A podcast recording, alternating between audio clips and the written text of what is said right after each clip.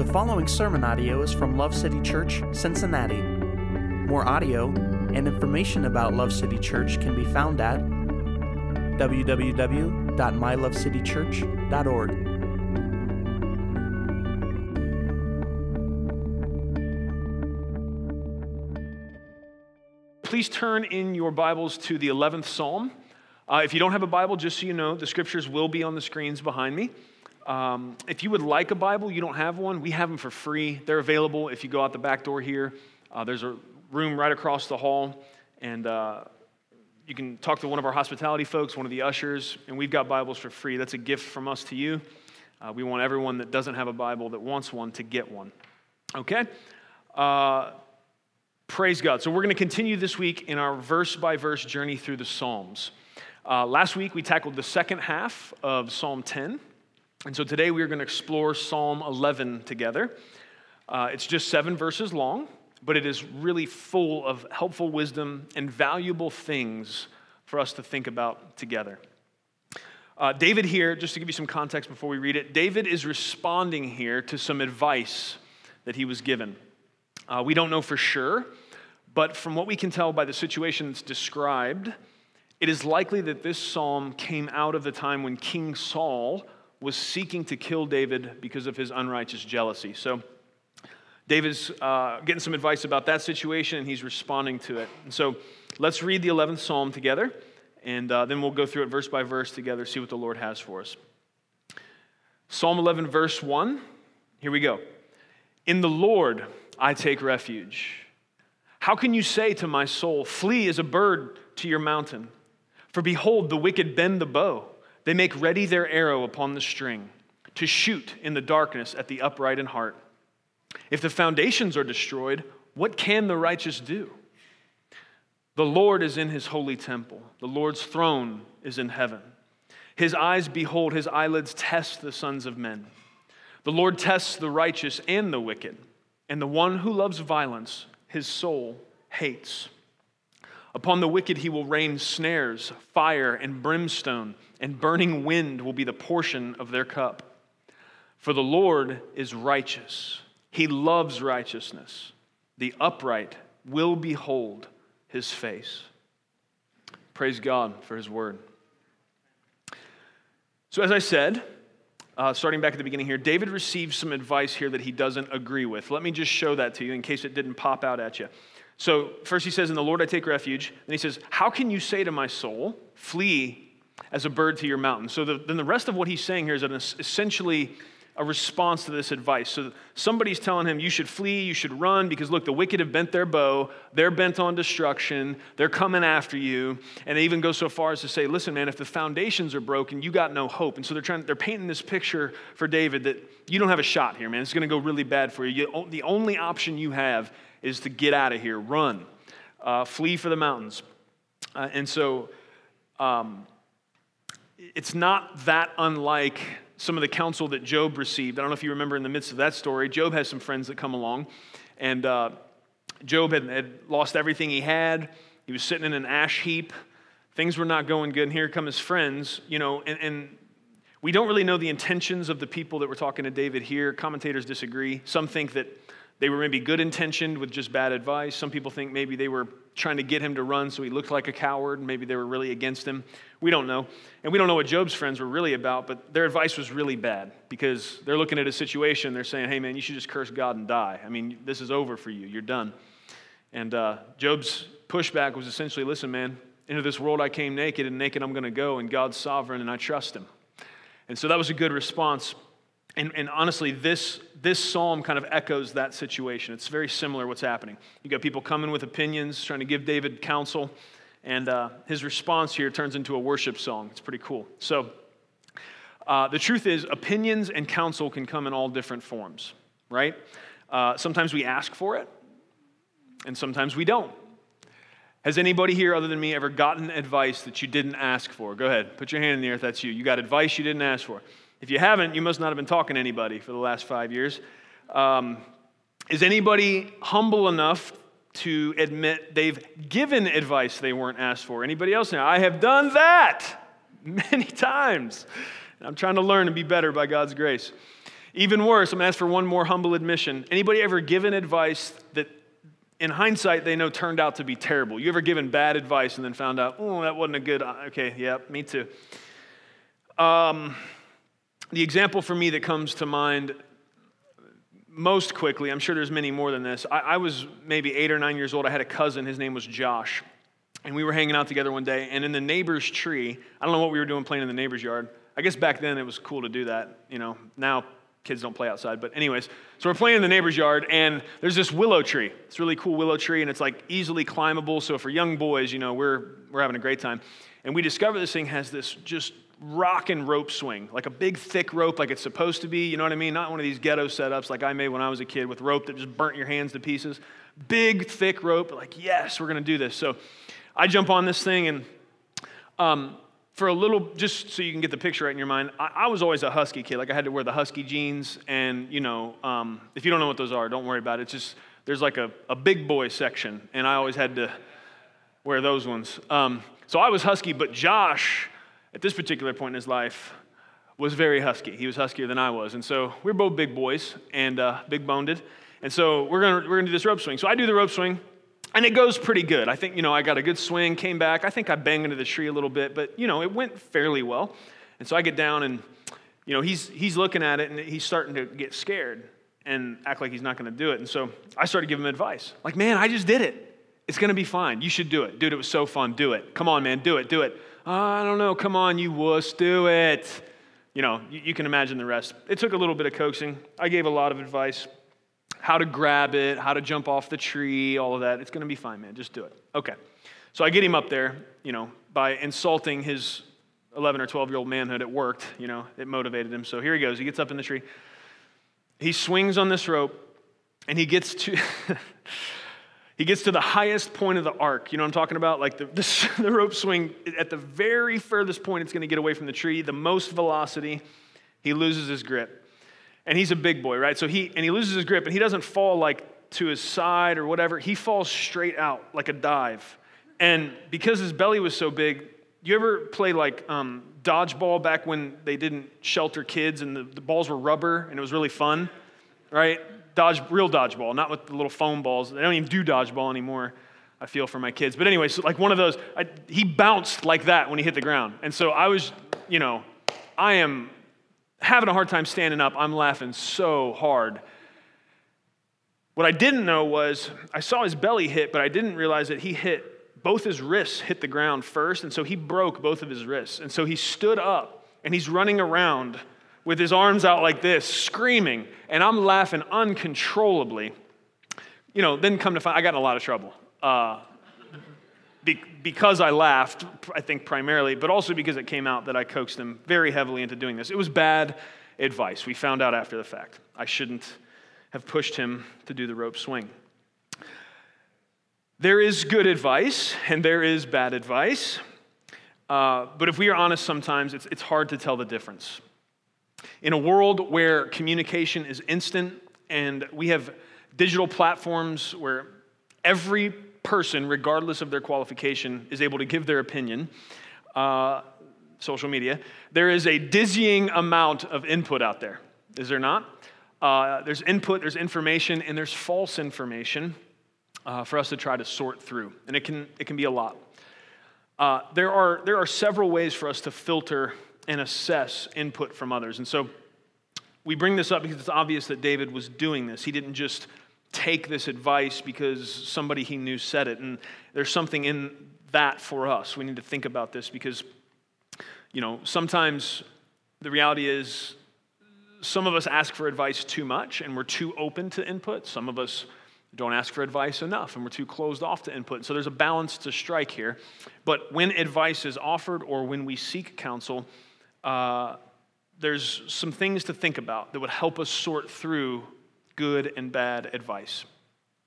So, what are those filters? What's some things to think about? The first thing we should think about is our motive for getting advice. So, before you even start assessing the information you're hearing or the advice that's being given, it's really wise for us to think about why am I seeking this counsel or why am I listening to this at all? We should ask ourselves questions like Are we seeking counsel or advice out of a humble acknowledgement that we don't know what to do? in this given situation? Or are we just looking for someone to affirm what we've already decided? Are we looking for backup, right? Are we in an argument about this thing with somebody else and we're looking for someone to take our side, right? Because that's a busted up motive from the jump, right? That's a prideful uh, attempt from the beginning. So you're not really even looking for advice. You're just hoping to find someone that agrees with you so that you feel affirmed and or better about whatever you're about to do. That's not a good approach to seeking counsel. Doesn't even really count. Uh, it's just prideful and sinful. So we should look at our own motives first as we assess uh, advice coming in. The, the second thing we should look at, I think, is do the best we can to discern the other person's motive for giving the advice their motive, right? Because a good question when receiving counsel from someone is, is right off the bat, I would ask, like, do they love you? Does this person care about you? Do they have a motive of genuine care for you? Do they know you?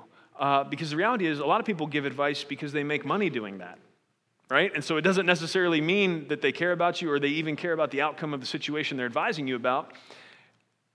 I think it's very wise for us to pay attention to does this person really love me? Have they shown in any way a, a propensity for looking out for me or a willingness to serve me or care about me in a situation other than when uh, there's advice to be given? Does that person really care for me? Now, you can't always know motives, right? And sometimes people are good at hiding them, but we should at least ask that question uh, before we start eating things uh, hook, line, and sinker. Another good question to ask or think through when you're receiving counsel from somebody is their qualifications. Now, we need to be humble about that because some people think they are so much more qualified than any other human that no one can give them advice. Well, that's really problematic and it's prideful and it's going to lead you to a lonely and probably um, vastly uninformed life because there's always people that know more about different things than, than we do. It's part of uh, the diversity God built into the world, right? Some people are just better at other things. Their knowledge base is, is more full in a different sector. And so that's why God brings us together in things like His church, so that we bring all of our gifts, talents, and knowledge together, and it allows us to accomplish the mission better. So that's good, but we should ask their qualifications. One thing I would ask is Is this a godly person? Not just do they know their stuff, but is this a godly person? How do I ask that? How, do I assess that? Is there evidence in their life that they take the Word of God into account as they make decisions? Am I going to be taking advice from somebody that, you know, may, maybe they're real sharp, but they don't ask motive questions? They don't think about the, the why of things. Um, and is, is that going to make this advice potentially tainted? So, uh, we need to ask about qualifications, but I also want to make sure we don't overcorrect on that and make sure we, we make a proper distinction, right? Because the truth is, um, if you need advice about how to fix your car, you don't have to ask a pastor, right? Like there are there are there are certain things that you can you can get advice about, and whether or not that person is loves you or is following after God is probably not going to be as big of a factor, right? If, if they just need to find the vacuum leak so that your car runs right, you know, that's that's different than um, how should I deal with my wife? How should I deal with my kids? What should, you know, different things that would be governed by the standards of, of the Lord Jesus. So, uh, maybe one question you would ask out of this, and really the context of this, it seems that the people that are talking to David are people he has relationship with. So we're not talking about kind of the example I just gave. We're talking about people talk, speaking into situations like this, where somebody's struggling, there's a, there's a real serious issue here, and, it, and issues of morality and like big life decisions are involved. Like David is looking at go flee to the mountains and be a hermit to avoid this danger, or stay in here, trust God, and see how that goes. Um, and so that's, that's really more what we're talking about. So, a question that would come up, if we're talking about the context of advice and counsel within relationships to varying degrees, if what I'm saying is that we should ask questions like, well, do they really love me? Is this a godly person that I'm listening to? Am, am I seeking counsel of people that have a, a biblical worldview uh, and are going to see things as much as we can uh, the way God would see it? If that's the case, does that mean that we should not have friendships then with people who don't love Jesus. And the, the short answer to that is that's not what that means. I would just call to your attention the fact that Jesus was a friend of sinners, according to Matthew uh, 11, verse 19. And so we should be too. Uh, even as a part of the, the mission of sharing the gospel with people, we should have relationships and friendships with people that don't know and love Jesus. Uh, and part of why this is, I, I, as I was looking at this and, and, and seeing the situation David's in, a similar situation that I've been approached about recently c- kind of came up, and so I, I want to address it out of this set of ideas. Um, I've had a couple of godly young men approach me recently and ask about how to navigate friendships with non believing friends, or sometimes in even a more sad situation where there, there's some that claim to follow Jesus, but they are just in blatant rebellion against his teachings and not uh, doing anything that would, would show fruit of a, of a life of someone following after Christ. And so, in looking at this and in advising them, and, and now just broadly talking to you about it, when we have friendships and relationships with those uh, who don't belong to Jesus, uh, who, who don't love Him, the, the key to navigating those relationships is a word called influence. And I'm going to take some time on this because it's really important. And you're going to be tempted to think that I'm sounding haughty as if, well, Christians are always better than somebody that's not a Christian. That's absolutely not what I'm saying. I think I'll prove it to you by the end, but I just want to preempt uh, you may be thinking that, okay? So, and, and we're talking here again uh, on kind of bigger picture questions. I would call, there's, there's kind of four big questions I think most kind of existential situations would fall into. These big questions are origin, meaning, morality, and destiny.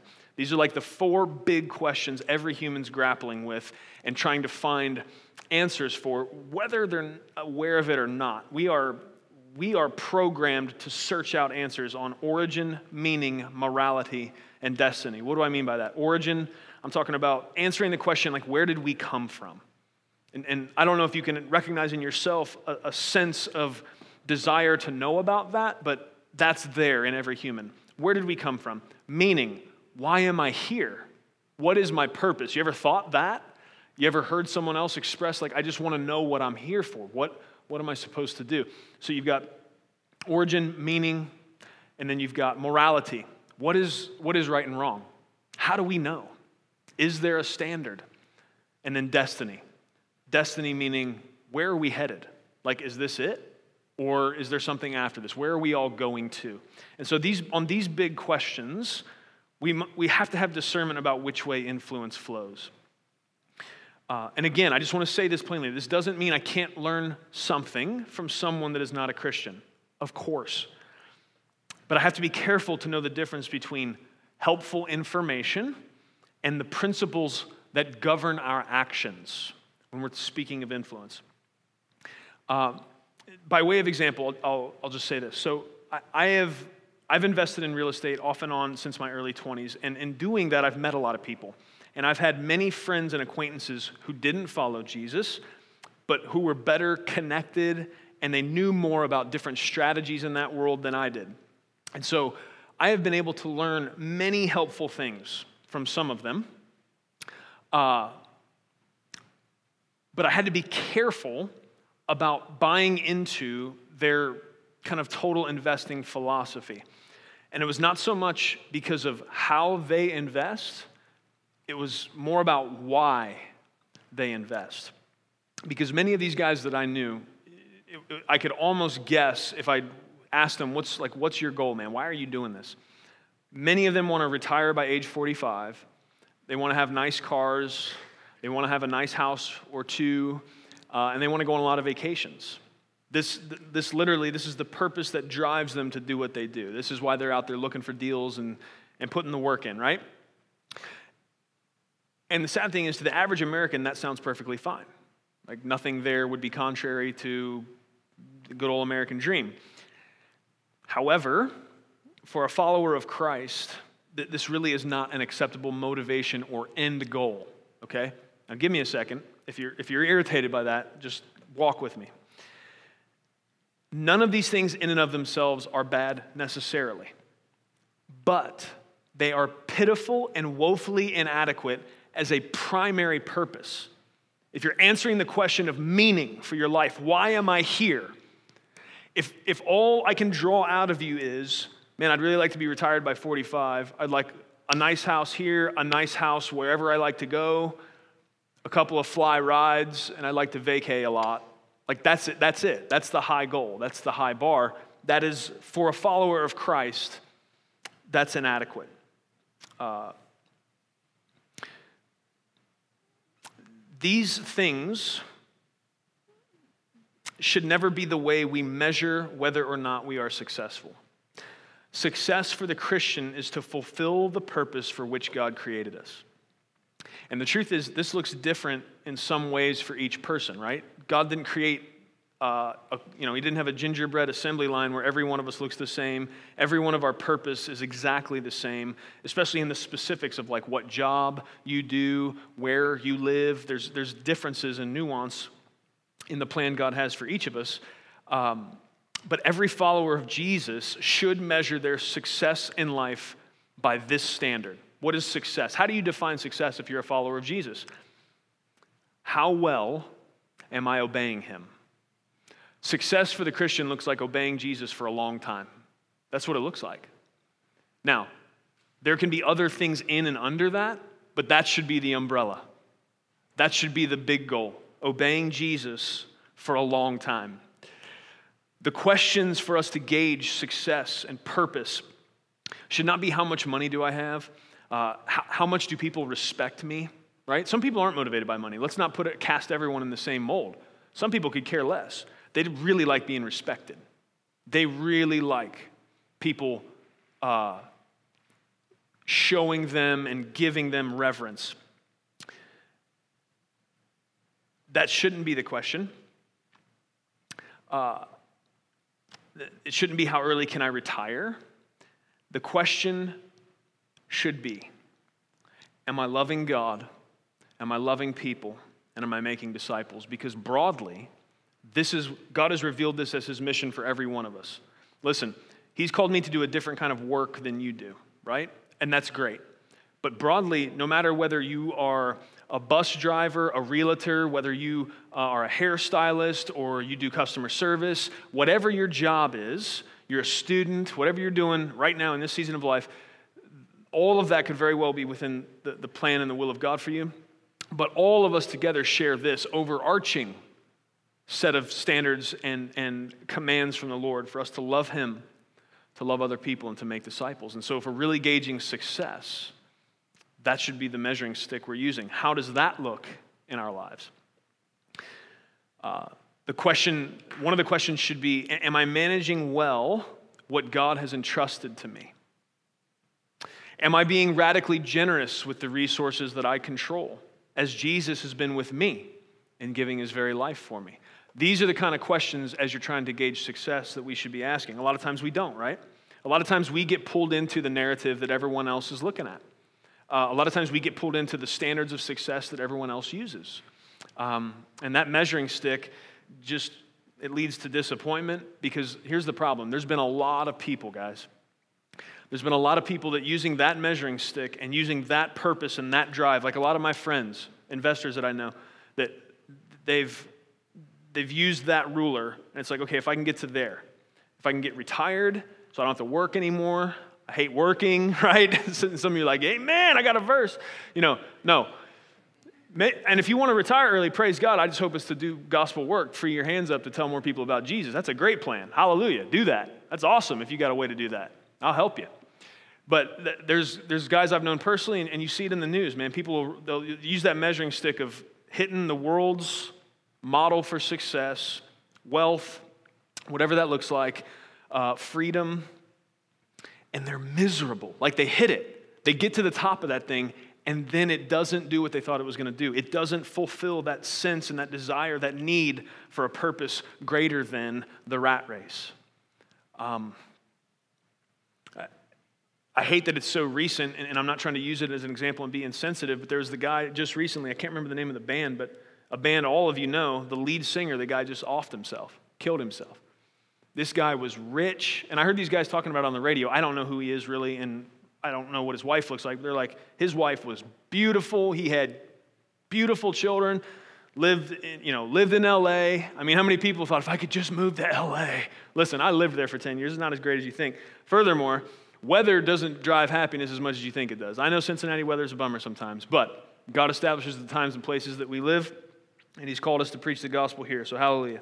Unless He calls you somewhere else, and then we'll send you with a blessing. But the bottom line is this guy had everything that so many people use uh, as a measuring stick for success, and something deep was missing.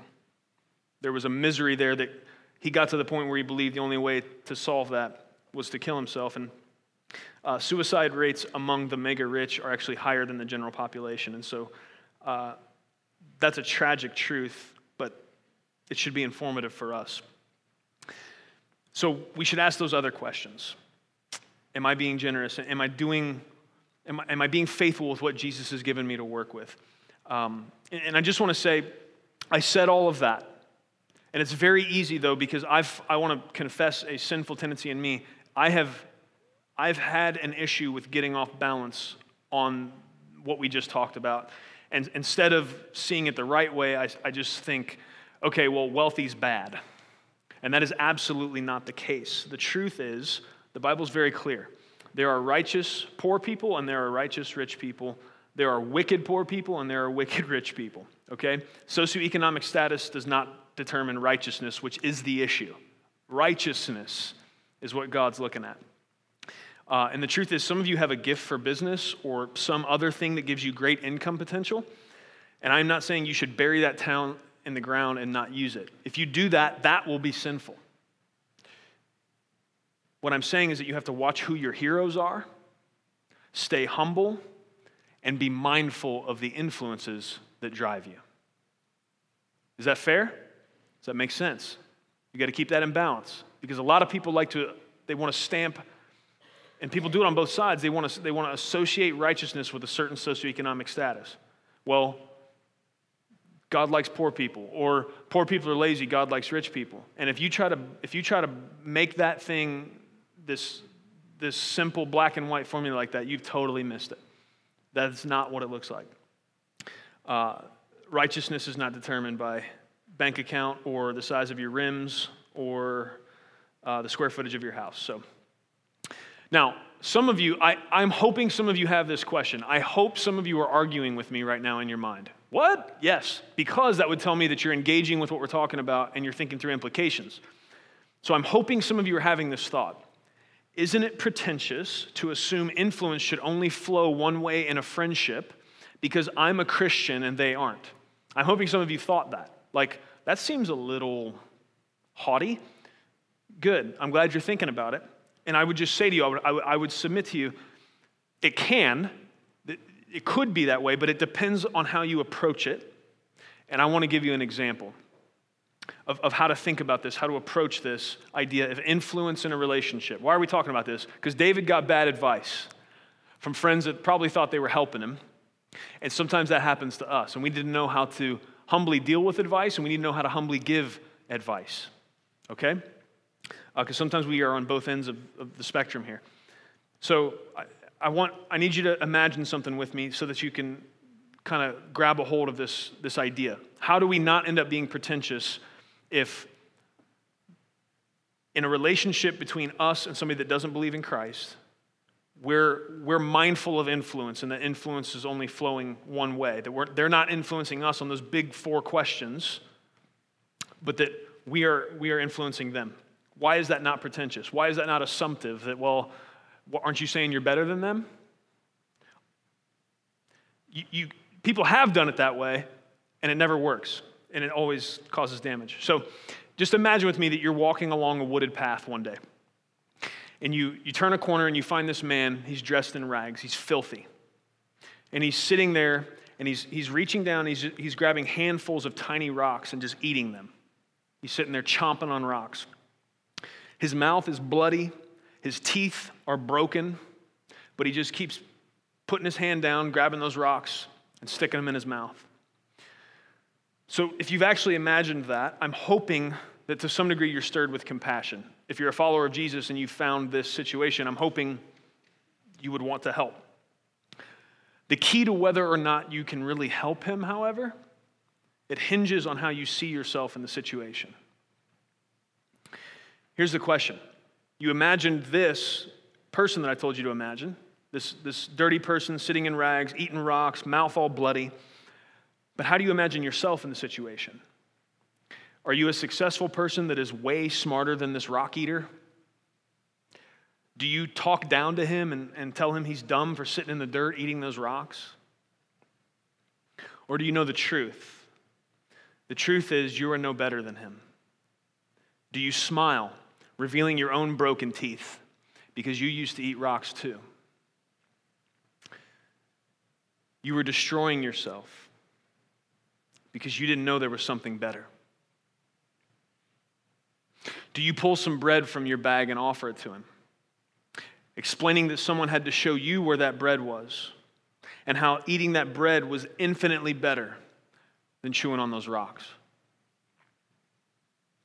You see, if you approach non Christians, friends, with an elite attitude because you have believed the lie that you're superior to them, they will never listen and you will hurt instead of help every time. But if you approach them as a beggar, who just wants to show another beggar where the bread of life can be found, you'll have a chance to help them. The solution, however, so you got that. Let's pause a second. So, do you see how? Now, I'm just going to say this, and then hopefully you'll see it. The solution in that situation is never to sit down and eat rocks with them. So, then do we see what I mean by discerning the flow of influence in a relationship? This is not elitist Christians who have found the truth or have the truth or we're so smart. And so everyone that we come in contact with, we're looking to fix them. And we're looking to, to you know, give them um, what, what all of our superiority can offer. No, no, no. We understand that, yes, people who don't know Christ, oftentimes, in searching for answers for those four big questions we talked about, oftentimes they are doing the equivalent of eating rocks. They are doing behaviors, they are chasing after things that ultimately are busting their mouth up. Who knows what's going on in their intestines, right? Like, but they're eating rocks and they're destroying themselves. Oftentimes that's what it looks like. But we can't come along to that situation and say, Are you stupid? I can't believe you would eat rocks. How dumb are you? Instead, we have to be humble enough to understand our teeth are still busted too. We've got scars from when we did that. And we need to know that we're just humble beggars, that by grace and mercy alone, someone gave us some bread. We need to be willing to share it. We need to be willing to take that person by the hand and lead them to get where, find out where the bread comes from. That, of course, is from the hands of King Jesus himself. If you approach it like that, then I would say no, it is not haughty or pretentious to be mindful of which way influence flows in a relationship with a non believer. Because your other option is sit down and eat rocks with them, and that doesn't help. And some people have tried that. Well, maybe if I eat rocks with them for a while, then, you know, they'll trust me. No, then you just both have bloody mouths. and you both be jacked up. We see here the way David approaches this. David realizes that he is getting bad advice, and he answers it with truth. Now, notice, there's a lot of things he could have said. He doesn't answer these, these friends back or whoever this is. He doesn't answer them back when they say, Man, it's bad. The whole thing's bad. People are after you. The bow is bent. They're hiding in the shadows, man. They're going to get you. You need to run. You need to fly like a bird to its mountain and get up out of here. His response is not, Look, guys, I killed Goliath. I'm the baddest man there ever was. All right? I'm not running from anybody. What does he say? What, what is his response? Where does his heart and mind turn when his friends tell him there is no hope? When they tell him he should just run away? What does he turn to? David's heart and mind turns to the sovereignty, the faithfulness, and the character of God. Let's look at that together. This is so verses 1 through 3 is, is a summary. David's summarizing this bad advice he got. Verses 4 through 7 are kind of a summary of his response to it. So here's, here's what he says. Verse 4, he starts out by saying, The Lord is in his holy temple, the Lord's throne is in heaven. Now, you might think this is just poetic fill, right? Like we know the Psalms are songs that they were sung, and so that, that's just kind of a good phrase to go in a worship song, right? The Lord is in his holy temple, the Lord's throne is in heaven. Some of you might not see a connection between these guys telling David, You're in serious danger, things are about to go bad for you, bro, and you need to run because they're going to get you. Um, but I just want to say to you, it is, it is 100% proper that this is the first thing David mentions, and this is not just poetic fill. This is the key. The rest of what he says flows out of the truth he expresses in verse 4. And I want you to stretch with me to, to, to force your mind and heart to make the connection between David's trouble and this statement and why it matters. Because this is the summary statement that for those who follow Christ, if they will grab a hold of this truth and actually run the difficulty of their life through the grid of this truth, it will matter every single time. And it will help you then to respond properly. What is he saying by saying this? First of all, he's saying the Lord is in his holy temple. In that day, there was a temple, there was a spot, right? This is before Christ came. Uh, this is before he made believers the New Testament temple, the Holy Spirit. There was a physical spot. First, it was a tabernacle, a moving tent, and then uh, a temple. And what, what is being said here is that the, the Lord is in his holy temple. The, the, the Lord is not, is not moving from his spot. He is, he is with us, right? And so it's, it's, David is he's drawing upon this truth that God has spoken throughout the scriptures up until this point that I am with you. Do not fear because I'm with you. Do not fear because I'm God. I'm with you. You can go into the land of Canaan. You can take that land. Yes, they're bigger than you. Yes, their walls are thicker than you can imagine. Yes, if you just look at the stats, you guys don't have a chance. But go and don't fear because I'm with you. And so, David, first of all, he, he, he his first response as he begins to lay out to these guys why he's not going to run to the mountain is because God has made promises that he's going to be with me and he is right where he said he'll be and he's not going to change. That's the first thing. The second thing he says is the Lord's throne is in heaven. This is an appeal. To, there's, there's so many promises of God that if we would keep them in the forefront of our mind when, when difficulty comes, when, when bad advice happens, or, or when our, our life seems like the foundations are being shook out from underneath us, if this truth right here was set as a, as a, as a cornerstone in our heart, if, if we appealed to it in the midst of those times of difficulty, we could not be shaken. What does he mean the Lord's throne is in heaven? It means that thing that we sing all the time. It means the thing that I say all the time. And maybe you say it all the time too, friends. But we need to renew the, our awe at this fact. The Lord's throne is in heaven. What does that mean? It's above every other throne. What does it mean when I say the Lord's throne is above every other throne? It means this it comes down to this one word that we should know well, that we should relish, and that we should find peace in. He is sovereign. He is the king of all kings. His throne is above every throne. And when David is faced with this advice from his friends look, man, it's about to go bad for you. Their bows are bent. They're going to get you. If you don't run and hide, they're going to kill you, bro. What does he go to first? They may be doing all that, but my God is sovereign. My God is king over all. And so, because of that, because of that simple fact, First of all, I know he's going to fight for me. But secondly, here's, here's how far the peace goes in God's sovereignty. David has to be reasoning. First of all, God's sovereign, so I'm not going to worry simply because of that fact. He's Lord over all. Secondly, he's sovereign. So if they get me, he's sovereign. And he's already relishing in, the, in, in verse 7 the upright are going to behold his face. He's already thinking about the thing we sung about today. When I take my final breath, I'm going to see the face of the King of Kings. The sovereignty of God, friends, let me lay this before you. And for some of you, there's a distance in the synopsis, man. It hasn't connected for you yet. And if it hasn't, if, if, if you're looking at me and saying, wow, that guy's real excited about uh, the Lord's throne is in heaven. I mean, we all knew that, right? If, if, if, the, if the sovereignty of God, if, if just thinking about that doesn't bring peace to you, if it doesn't immediately begin to answer the situations in your life where you are tempted to have anxiety and worry and be vexed, if it doesn't apply itself that way for you, I'm asking you to pray and ask God to help bridge the connection in your mind and heart so that when you're faced with something like this, this was not David you know, David's food came wrong at the restaurant, right? Some of the times the stuff that we just want to lose our minds about, whatever it is. I got a flat tire, or, you know, the things that were, my whole world's crumbling. This is a real deal thing. There's people with bows and arrows that want to shoot him, probably in the chest. Okay, so this is not your garden variety every, you know, Wednesday, mm, it's the middle of the week and I wish I didn't have to work issue. This is a real deal life and death situation. And this guy has people, probably that he trusts and, and that probably love him, saying to him, Hey, man, this is so bad. You should run. What's his thought? What's his response? What's his, his the first place he goes? God is sovereign. His throne is in heaven. His throne is above every other throne. And so, really, that answers the whole thing. And that's what I'm trying to say to you, friends. I'm trying to give you a gift.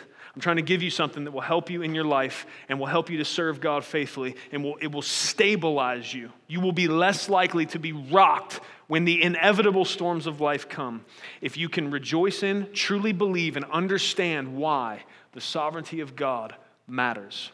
He is in control, and He is the king over everything.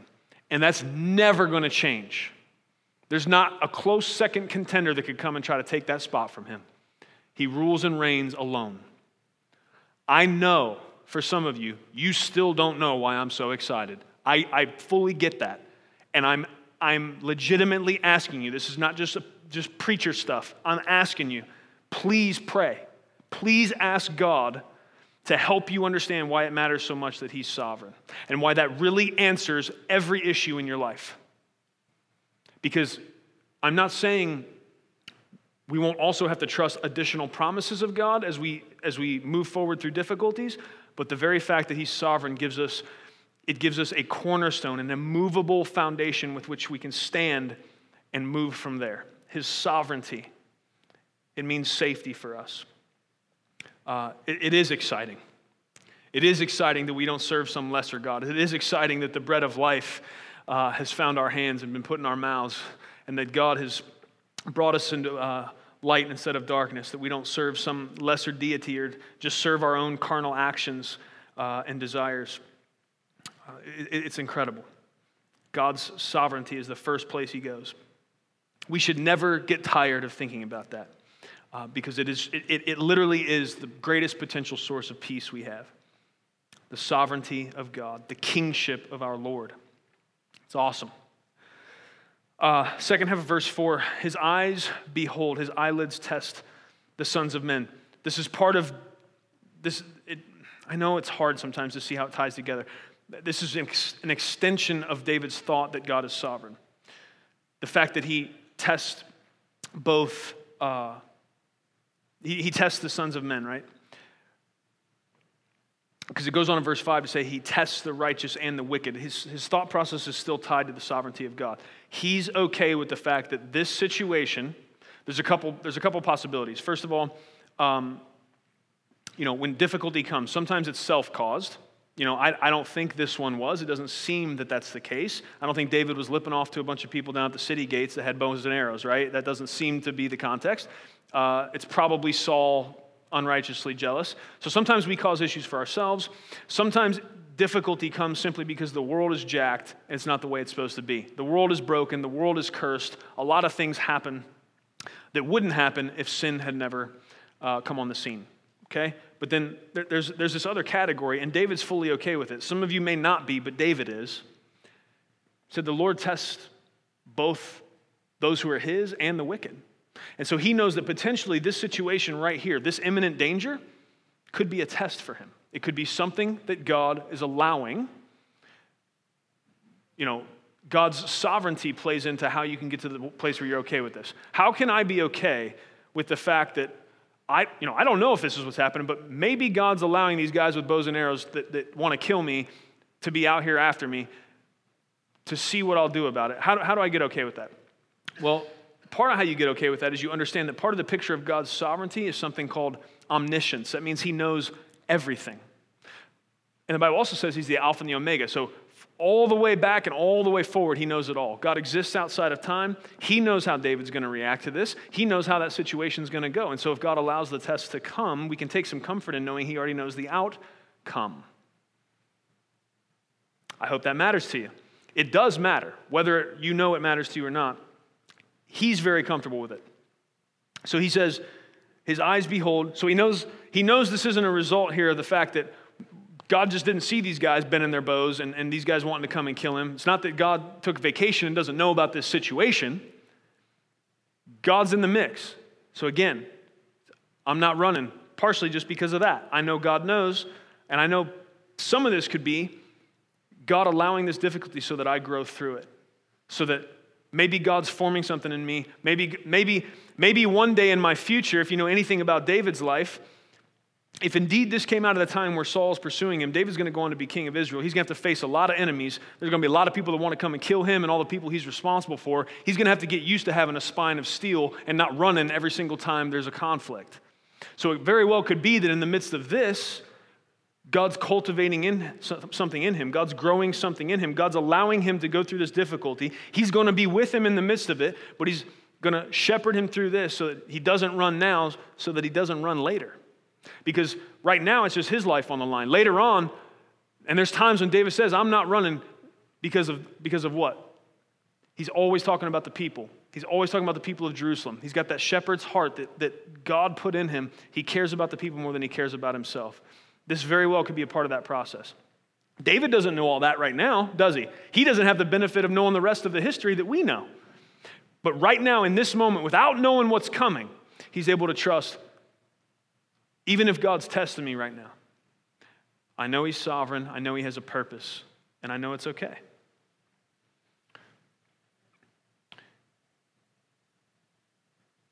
I think it's, you know, I mentioned David and Goliath, and I don't want to, I don't want you to misinterpret that. I think it's very telling for us that as he responds to this bad advice, he doesn't say, I'm not afraid because I killed Goliath. Now, he may very well have been thinking in his mind, he may very well have reached back to the testimony of the fact that he was standing in the valley of Elah one time facing a giant that the entire army of Israel was terrified of and that God delivered him, right? The key there is he, he knew who delivered him then, and so he had confidence in who's going to deliver him now. His confidence was not in himself. He didn't leave that Goliath situation with a bad man complex thinking anybody that touches me is going down because I'm David, right? He had, God had taken, God had taken him through that situation and many others and shown him, right? You get the lion, the bear, then Goliath. You see how God tested him. You see how God allowed situations to come, kept him through it, and was building him into something. And you can say, yeah, well, that's great for David. God's no respecter of persons, friend. He's, he's dealing with you in the same way. Sometimes we don't react like David, though. Sometimes somebody comes, starts whispering in our ear, saying, Man, this is really bad. You should freak out and give up. And we're like, Yeah, that's a good idea. right? Sometimes we just jump off the rails and we get out of the process that, that, that God was doing with us, and we don't trust Him. And, and we end up sabotaging, and then you know, months go by and years go by, and then we're, we're frustrated with God because there's no obvious progress and it's like, you know, we, we got to go back there and deal with that thing before I can take you to the next thing. He loves you. And He wants to walk this process with you. He wants to build you into something. Will you trust Him? Will you go with Him? Is the question. That, so, verse 4, he trusts in, in uh, God's sovereignty. He, going into verse 5, he knows that the Lord tests the righteous and the wicked. So he, whatever God's doing, how, what, whatever the source of this is, he trusts God's character in it.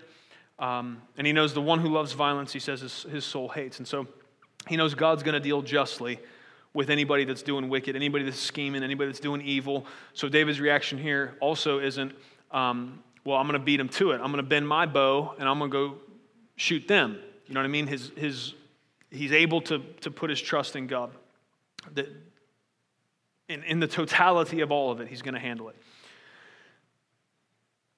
Uh, verse 6 all you know verse so the one who loves violence his soul hates upon the wicked he will rain snares fire and brimstone and burning wind will be the portion of their cup so he's, he's expressing in kind of poetic pretty colorful language if these people keep seeking after destroying someone that, that god loves he knows it's going to go bad for them and so he declares that confidently god will deal justly with those who are scheming wickedly and that's been, a, that's been a theme that has been woven through the last several Psalms if you've been tracking with us. And I know for some of you on, on that too, that hasn't, that hasn't really excited you yet, right? That God's going to deal justly with the wicked.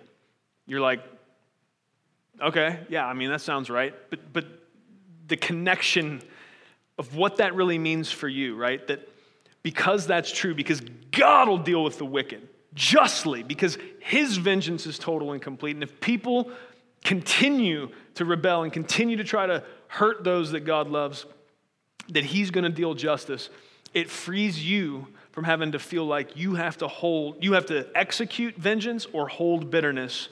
You are free then to forgive. You're free then to give that to God and let Him handle that part. And I guess that only matters to you if you've ever carried a burden of bitterness or a feeling, a sense of vengeance.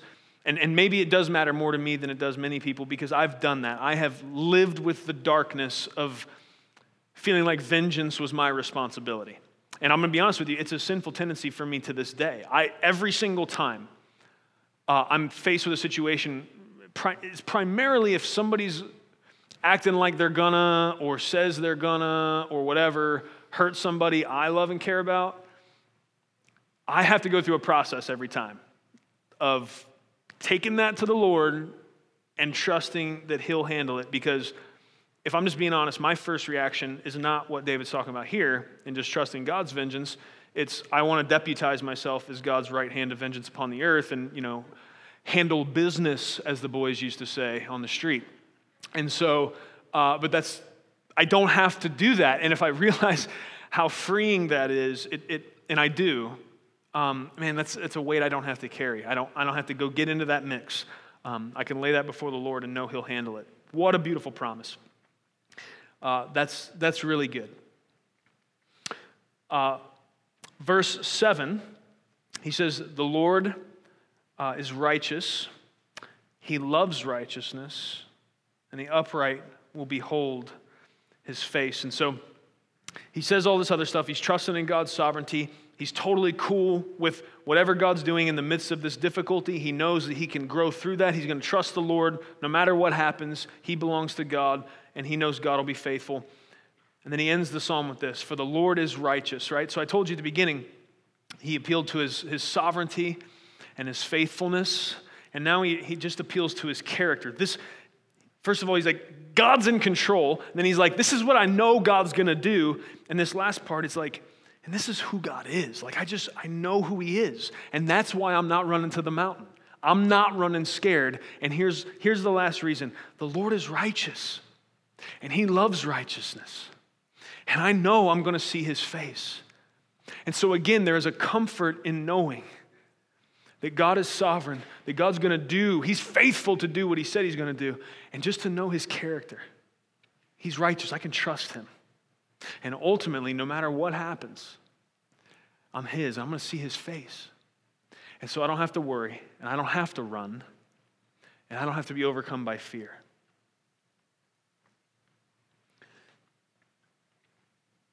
I think that's helpful for us. I, I hope you caught the three. When you're faced with adversity, friends, when you're faced with difficulty, trial, and trouble, I think David has set a pattern for us here. First of all, don't take advice from fools. Don't be a fool that gives bad advice. Be humble in taking advice, be humble in giving advice, and have a grid. Run it through something.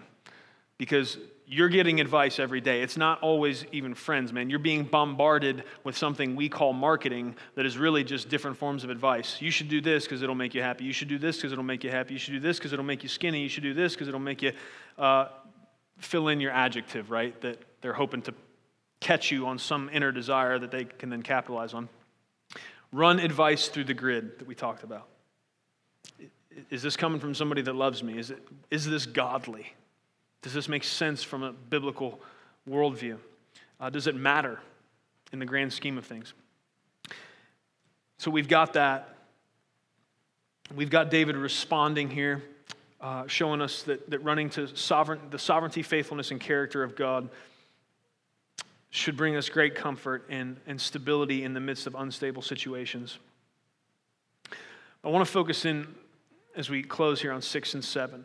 Now, David was no doubt focused on the details of this particular situation in writing this psalm. Okay? He's, he, is, he is writing a worship song out of this, this difficulty of people giving him bad advice and it being because of a bad situation and then what his response is. That's, that's what's flowing out of his heart. So he's dealing with that, and he's writing about this specific situation in Psalm 11. But we know from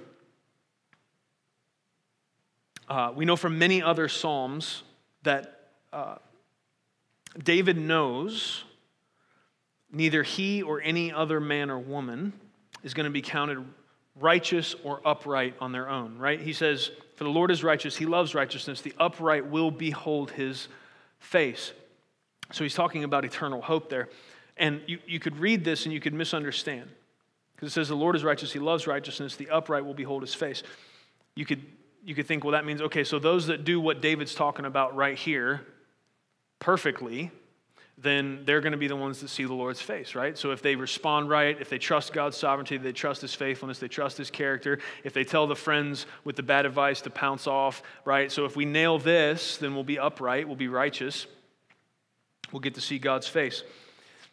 David didn't believe that, and he didn't even have the full gospel. Let me just read Psalm 62 1 to you. This is David. I'm, I'm telling you, he didn't elaborate fully on his theology of salvation here in Psalm 11, but I'm, i want to I want to show you what David thinks about it. Psalm 62 1. My soul waits in silence for God only. From him is my salvation. He only is my rock and my salvation my stronghold. I shall not be greatly shaken. The truth is, every one of us has sinned, and none of us has lived in perfect righteousness. We all deserve to drink the cup described in verse 6, and the only reason we won't, we won't is because someone else drank it for us. Let me read that to you again. Upon the wicked he will rain snares, fire and brimstone and burning wind will be the portion of their cup. Now, let me read you another verse. This is Matthew 26, verse 39.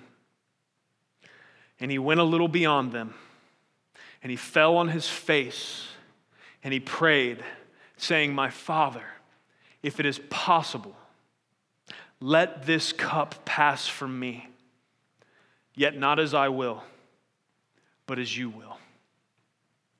Friend, David knew this, and we know this.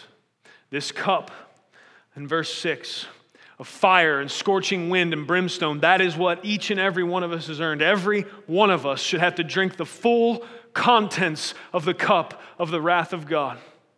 But Jesus took that cup and he drained it all the way to the bottom so that you wouldn't have to. How did he do that? The Bible says the way that God diverted his wrath that every one of us deserved. None of us is perfect. None of us is righteous in and of ourselves. Every one of us should have had to drink out of that cup. The way God did is he sent Jesus, who lived an absolutely perfect life, never sinned once, and then stepped in and took the sacrifice. He, he paid the price. He took the punishment you and I should have deserved. Drinking the cup of God's wrath is, is, is more figurative. Jesus, it was, his punishment wasn't figurative. He was beat and tortured, slain and murdered like a thief, and hung next to a couple. His blood flowed down a rugged wooden cross, and salvation was purchased for mankind. The Bible says he didn't stay dead. He took his last breath upon that cross. They took him down, they wrapped him up, they put him in a tomb. And three days later, just like he said he would, he rose from the grave. The cup of wrath that was deserved by you and me was drank fully by our Savior. And then he conquered sin and death by rising from the grave. The Bible says that in a way that doesn't really seem to add up.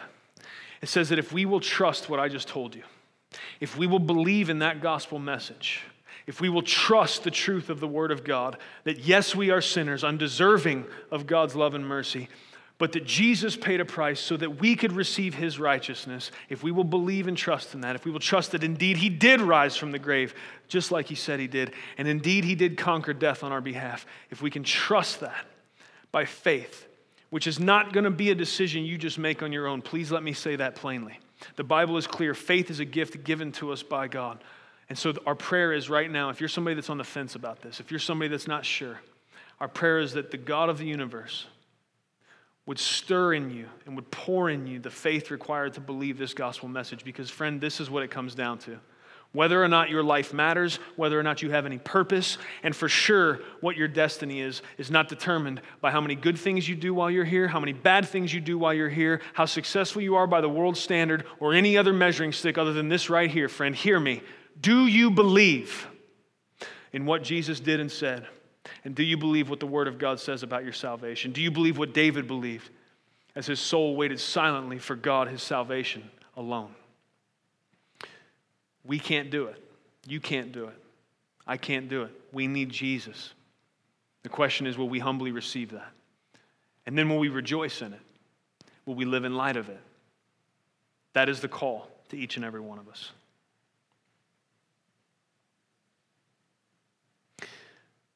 May we be a people who humbly seek godly advice.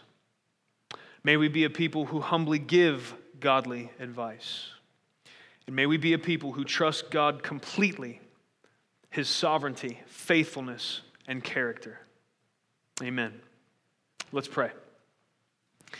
Father, we come before you in the name of Jesus.